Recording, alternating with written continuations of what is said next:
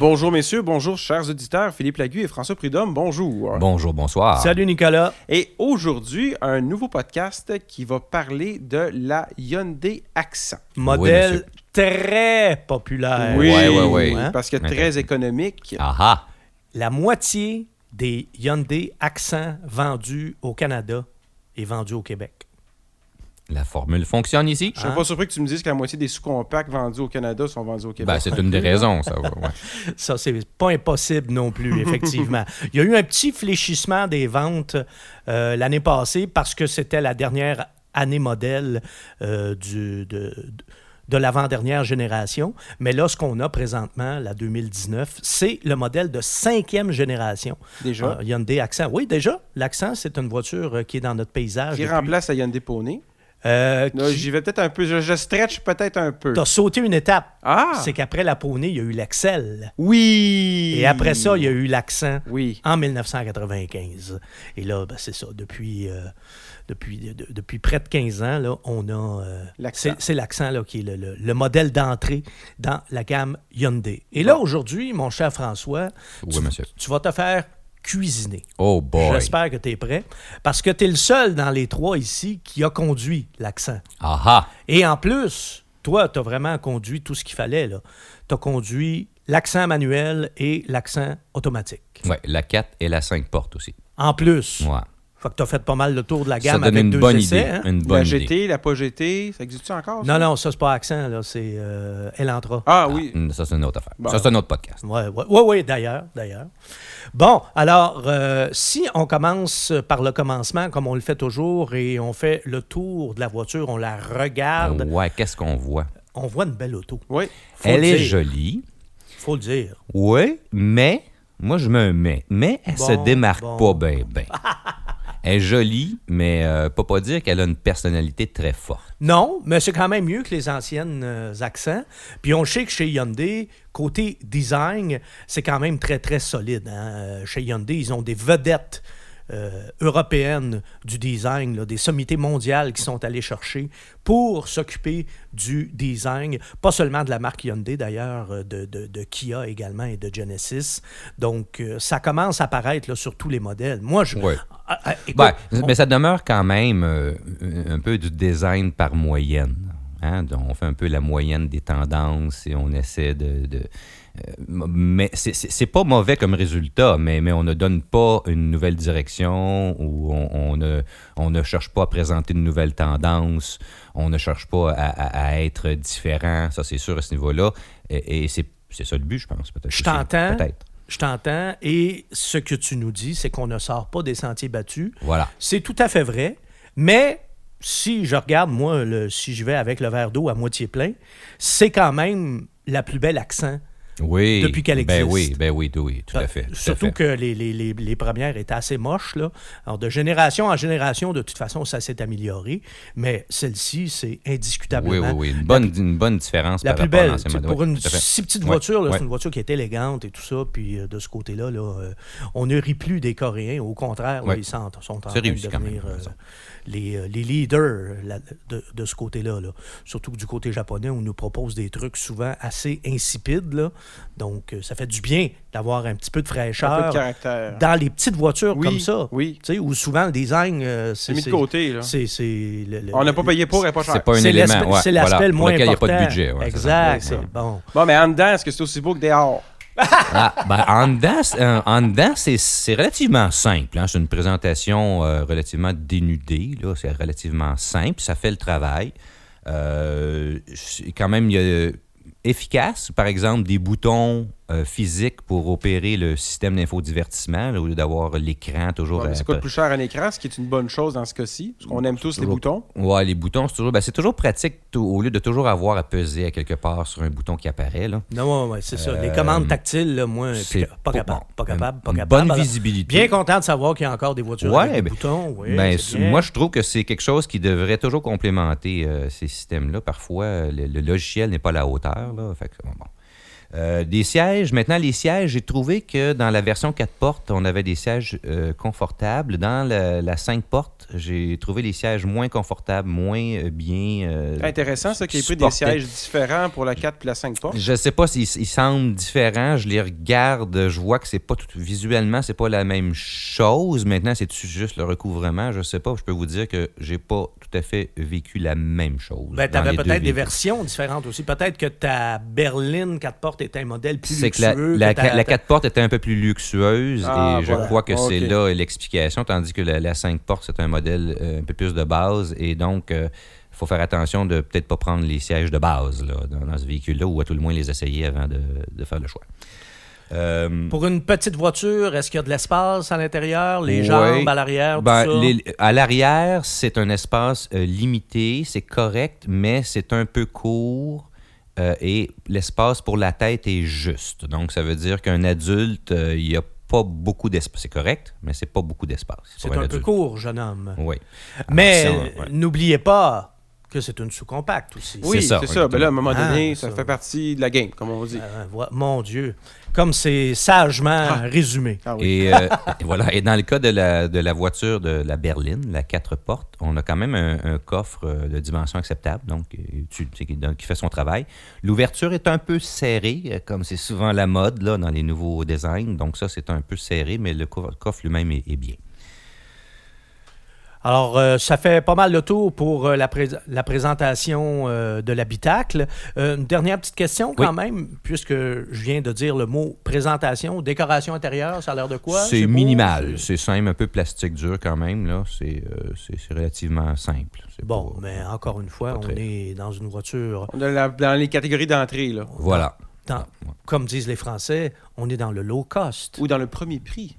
Non, ils disent low cost, crois-moi. Oui, ils aiment tellement les mots anglais. Oui, c'est ça. Donc, on est dans les gammes d'entrée, là. Donc, il ne faut pas espérer non plus avoir un habitacle une finition de Mercedes là, dans une sous-compacte. Là. Mais quand même, c'est bien fait. Le travail est bien exécuté. Ça. Puis pas de craquement, pas de bruit suspect, pas rien de ça. Non, c'est une cabine agréable. Ouais. Bon, et toi qui es notre techno de service et toi qui es notre gars de son de service, première question, système d'infodivertissement. Bien, dans mon cas, j'ai eu de la difficulté à me connecter avec Android Auto. Maintenant, est-ce que c'est quelque chose qui était une question de révision de logiciel de la voiture ou mon téléphone. Donc dans mon cas, j'ai eu de la difficulté, mais je crois que c'est pas la norme pour tout le monde. Bon, mais tu réponds par contre à une autre question que je t'avais pas posée, mais qui est très pertinente. On peut donc connecter Android Auto et Apple CarPlay. C'est ça, mais pas dans le modèle de base, avec quand on va un peu plus haut que le modèle, que le niveau d'équipement de base. Ça prend le gros radio pour pouvoir le faire. Pas le plus gros, mais il faut aller plus haut que le modèle de base, et là, à ce moment-là, on a la capacité. Le modèle de base, c'est une radio standard avec affichage bien simple, AM/FM. Voilà. OK. Donc, c'est ça. Maintenant... le son, la chaîne, parle du radio. C'était moyen. C'est pas rien de remarquable. Là, donc, mais rien qui t'a agressé non plus. Non, là. C'était pas difficile, mais c'était correct. Parce que toi, tu as l'oreille quand même très, très bien aiguisée. Alors, s'il y avait un radio... s'il y avait de la cochonnerie comme radio, je pense que tu l'aurais... Oui, je vous l'aurais dit, ça n'avait pas été écoutable. Je pense que oui. Hein? Ouais. J'ai l'impression qu'on l'aurait su assez vite. Bon, OK. Ça fait le tour pour l'habitacle. Hein? Je pense qu'on a dit tout ce qu'il y avait à dire de ce côté-là. La conduite, j'ai hâte. Moi, la première question que je me pose, c'est le comportement de la transmission. Oh, mais avant, on va te parler qu'est-ce qu'il y a comme moteur là-dedans. Ah, OK. S'il y a une transmission, ça aide d'avoir un moteur. Pousser sur la transmission avec un moteur. De ce côté-là, François, le menu est assez simple. Ouais. Là, il y a un moteur, deux boîtes de vitesse. Bon, manuel automatique, les deux à 6 rapports. Puis le moteur, François, c'est 4 cylindres, 1,6 litres. 1,6 litres, alors qu'un moteur qui développe 130 chevaux et 119 livres-pieds de couple. Maintenant, c'est pas énorme, c'est correct pour l'application. On fait pas de performance dans cette voiture-là. Mais on se sent pas non plus qu'il y a un manque de puissance. On est capable de faire des entrées adéquates, donc les entrées sur l'autoroute, tout ça. C'est sûr qu'on doit solliciter un peu plus, mais c'est correct, mais sans plus en termes de puissance. Bon, mais la nouvelle Accent a été beaucoup vantée pour son comportement routier. Je ne l'ai pas conduit, mais j'ai lu, j'ai fait mes devoirs avant, j'ai fait mes petites recherches, et on nous dit que de ce côté-là, il y a une grosse amélioration. Et en avant de moi, j'ai un sceptique.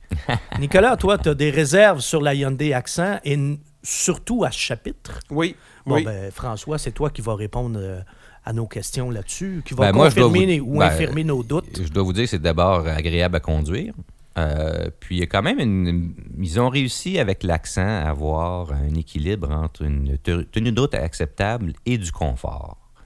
Et c'est un des secrets de la sauce, là, dans le cas de ce véhicule-là. Donc, ça veut dire qu'on a, quand même une réponse acceptable du volant. On ne vit pas toutes les aspérités de la route. Réponse acceptable, tu parles de précision. C'est pas une précision d'une voiture de course, mais quand même, ça répond bien. Et c'est quelque chose qui, au bout de la ligne, est excellent pour la vie de tous les jours. La seule chose que j'ai notée, par contre, dans le cas des véhicules, on avait des roues de 17 pouces. Ça avait tendance à cogner là, quand il y avait vraiment des bosses ou des aspérités importantes. Donc, à travers tout ce beau calme-là et ce confort-là, il y a quand même des fois une limite qui peut être facilement atteinte là, quand la route se gâte. Là. Comme on dit en bon québécois, ça porte un petit peu dur. Ça pourrait porter dur si la route est vraiment mauvaise. Sinon, ça fait vraiment un bon travail là, pour ce qui est la majorité du... si la route est vraiment mauvaise, on est au Québec. La route est tout le temps mauvaise. La route est tout le temps mauvaise. Hein? Là, vous exagérez. Non, on n'exagère pas. Là, quand même. Je suis assez d'accord. On exagère. En tout cas, si on exagère, on exagère. On est deux contre un, là. Pas beaucoup. Ouais, okay, c'est ça. Sinon, qu'est-ce qu'on a? On a la puissance, je dois noter. Avec l'automatique, ça allait bien, tout ça, mais le même moteur avec la transmission manuelle donne l'impression d'un manque de puissance. Ah! Un peu comme la Crosstrek manuelle ou automatique. Quand j'avais essayé la Crosstrek manuelle, j'avais l'impression que la voiture pesait à peu près 1 tonne de plus, tandis que la CVT et la boîte automatique, la voiture me semblait beaucoup plus légère. C'est intéressant que tu amènes ça comme question. Bon, d'ailleurs, je le précise pour nos auditeurs et nos auditrices, Nicolas est propriétaire d'une Crosstrek. Entre autres. Donc, avant de l'acheter, tu avais essayé les deux versions, manuelle, automatique. Et moi, j'ai eu une Crosstrek manuelle à l'essai, juste avant le salon de l'auto, là, au mois de janvier, et j'en revenais pas. C'est un veau avec la boîte manuelle. Ça faisait vraiment une grosse différence. Là. Et pourtant, le même moteur que la CVT, mais pas le même résultat. Bon, mais là, je sais, François, mais bon, malgré ça, François, vous le savez, c'est l'apôtre de la boîte CVT. Mais là, on n'a pas une CVT. Là. Non, mais on a une boîte automatique. C'est ça, avec qui fait bien l'accent. Le travail. Que dans les deux cas, là, les transmissions, la boîte automatique et la transmission manuelle, ça va quand même bien. Là. La manuelle est facile à opérer. C'est pas une boîte très précise, mais ça va très bien. L'embrayage aussi, là, c'est facile quand même à décoller le véhicule. Là. Donc, j'ai trouvé ça agréable. Donc, pas une mauvaise boîte. C'est pas une mauvaise boîte. L'étagement des rapports laisse visiblement désirer. C'est juste qu'une fois qu'on a décollé, là, ça ne prend pas en vitesse facilement. Okay. Maintenant, la boîte automatique fait un très, très bon travail. Ça passe les rapports rapidement. Donc, elle est à sa place, là, puis est bien couplée au moteur, ça va très bien. Aurais-tu mieux aimé une boîte CVT, François? Dans ce cas-ci, je n'ai pas senti le besoin.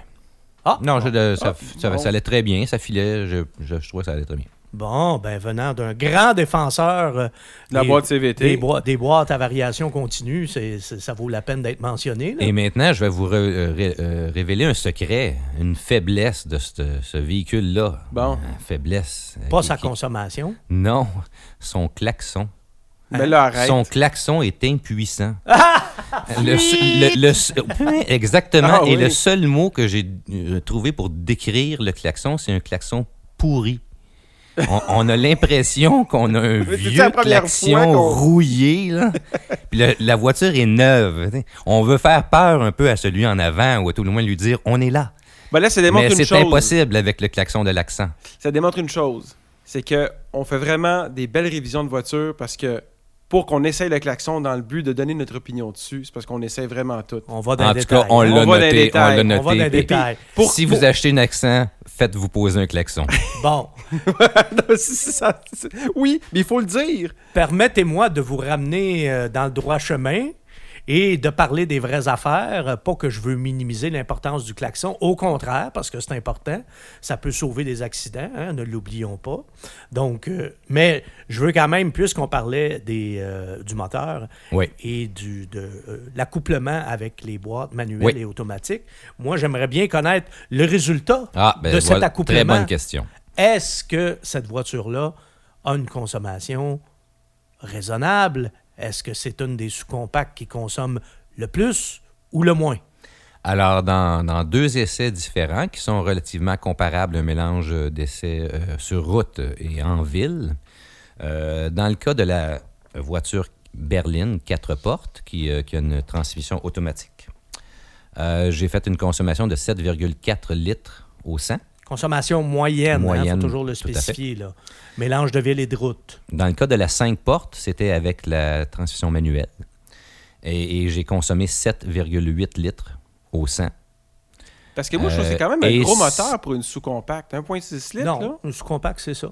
Puis, ben, c'est ça. Exactement ça, Nicolas. Un peu plus de consommation avec la manuelle. Puis, c'est ce qu'on retrouve avec les voitures modernes aujourd'hui. Normalement, les voitures manuelles, maintenant, consomment un peu plus que les voitures automatiques. Les sous-compacts, Nicolas, tu fouilleras, là, c'est 1,5, 1,6 litres d'habitude, là. J'imaginais plus petit avec les 1,4, 1,3 turbo qu'on a maintenant. Turbo! Ben, mais c'est ça que je veux dire. Oui, non, mais quand ils ont des moteurs atmosphériques, là, c'est 1,5, 1,6. Donc, c'est la norme. C'est quand même une consommation correcte là, pour la catégorie.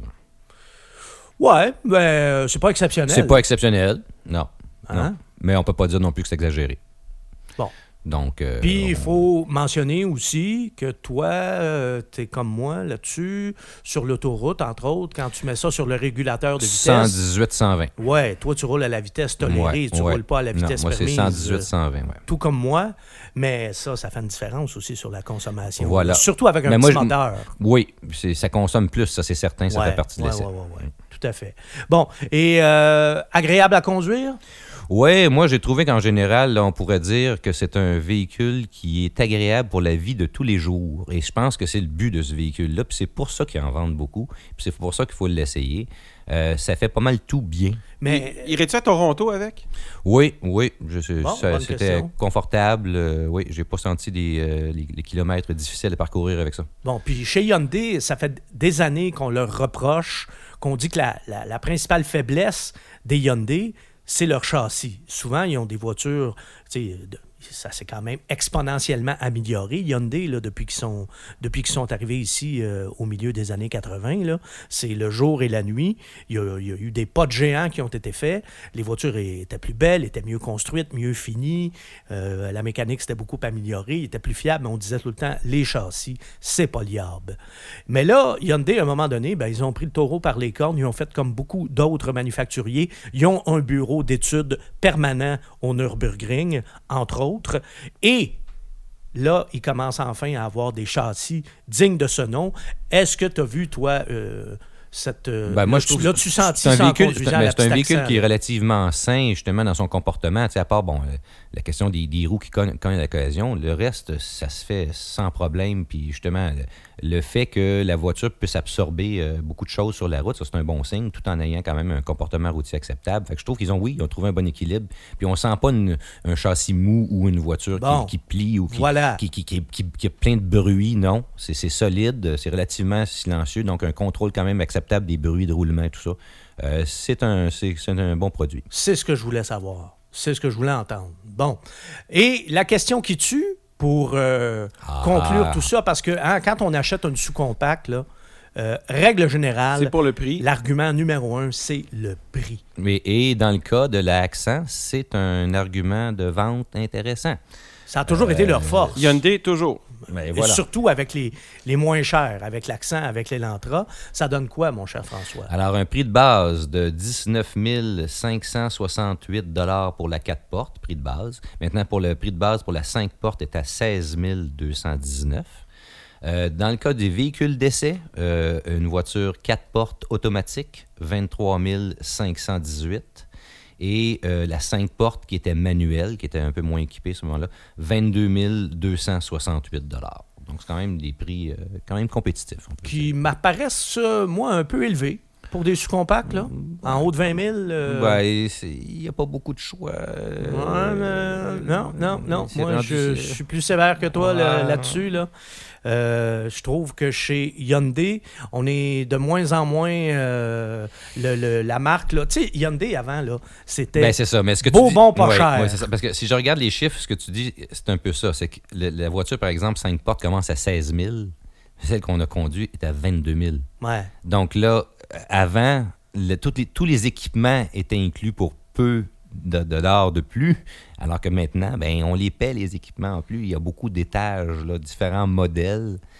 Et c'est là le problème. Parce que quand on achetait une voiture coréenne, une Hyundai ou une Kia, on achetait un prix. Puis là, ils sont pognés avec ça. Là, c'est comme si Hyundai et Kia s'étaient dit, c'est assez, là, le temps d'être perçus comme des marques à rabais, là. Nous autres aussi, lentement mais sûrement, on va commencer à augmenter nos prix. Puis quand il va y avoir plus d'équipements dans les autos, les gens vont payer pour. Là, tu arrives avec des versions bien équipées, puis ils sont aussi chères qu'une japonaise. Et je m'excuse, mais là, il faut le dire, côté qualité, chez les Coréens, on n'est pas encore à niveau avec les Japonaises. On est vraiment proche. Mais on n'y est pas encore. On n'est pas là. Puis ça, je donne toujours le même exemple. Quand est-ce que vous voyez des Hyundai ou des Kia qui ont plus que 10 ans sur la route? Ouais. Ça arrive, mais c'est rare. Alors que des Japonaises qui ont 10 ans et plus, on en voit. Là, puis les valeurs de revente des véhicules reflètent ça aussi. Oui. T'sais, moi, Hyundai, ça va là, pour une voiture qu'on ne garde pas très, très longtemps. En plus, Hyundai et Kia ont des garanties exceptionnelles. Ça, c'est important de le mentionner. Les fameuses garanties de 5 ans, 100 000 km, garantie de base. Ça, il n'y a rien qui accote ça. Ça, c'est vrai. C'est vrai. Mais des fois... On s'empresse rapidement de la revendre une fois que la garantie est terminée. Parce que des fois, après 5-6 ans, là, ils commencent à faner très vite. Il va falloir que Hyundai démontre que leurs voitures peuvent continuer plusieurs années après. Peuvent être aussi durables. Aussi durables que ses concurrentes japonaises. Voilà. Puis les prix, l'augmentation des prix, c'est pas nécessairement une bonne affaire parce que ça, c'était vraiment un des arguments massus des produits Hyundai. Alors là, effectivement, on a encore des prix alléchants pour les versions tout nues. Mais le moindrement qu'on les équipe un peu... Ça monte vite, alors que c'était pas le cas. Oui, c'est ça. Ouais. Bon, je pense qu'on a fait le tour de cette voiture-là, qui est quand même une très bonne petite voiture. Une bonne voiture, puis on recommande la version automatique autant que possible. Ouais. Oui, et faire attention aux sièges, de prendre peut-être les sièges qui ne sont pas de base. Oui, effectivement, d'éviter les sièges de base. Enfin... Essayez-les avant, au moins, puis vous jugerez. Hein? Un auto, c'est comme une paire de souliers. Tant que tu t'es pas... On n'a pas tous Tant que tu ne l'as pas essayé, tu ne l'achètes pas. C'est ça. Une question de morphologie. Merci beaucoup, Philippe. Merci beaucoup, François. Puis on se retrouve dans un prochain podcast.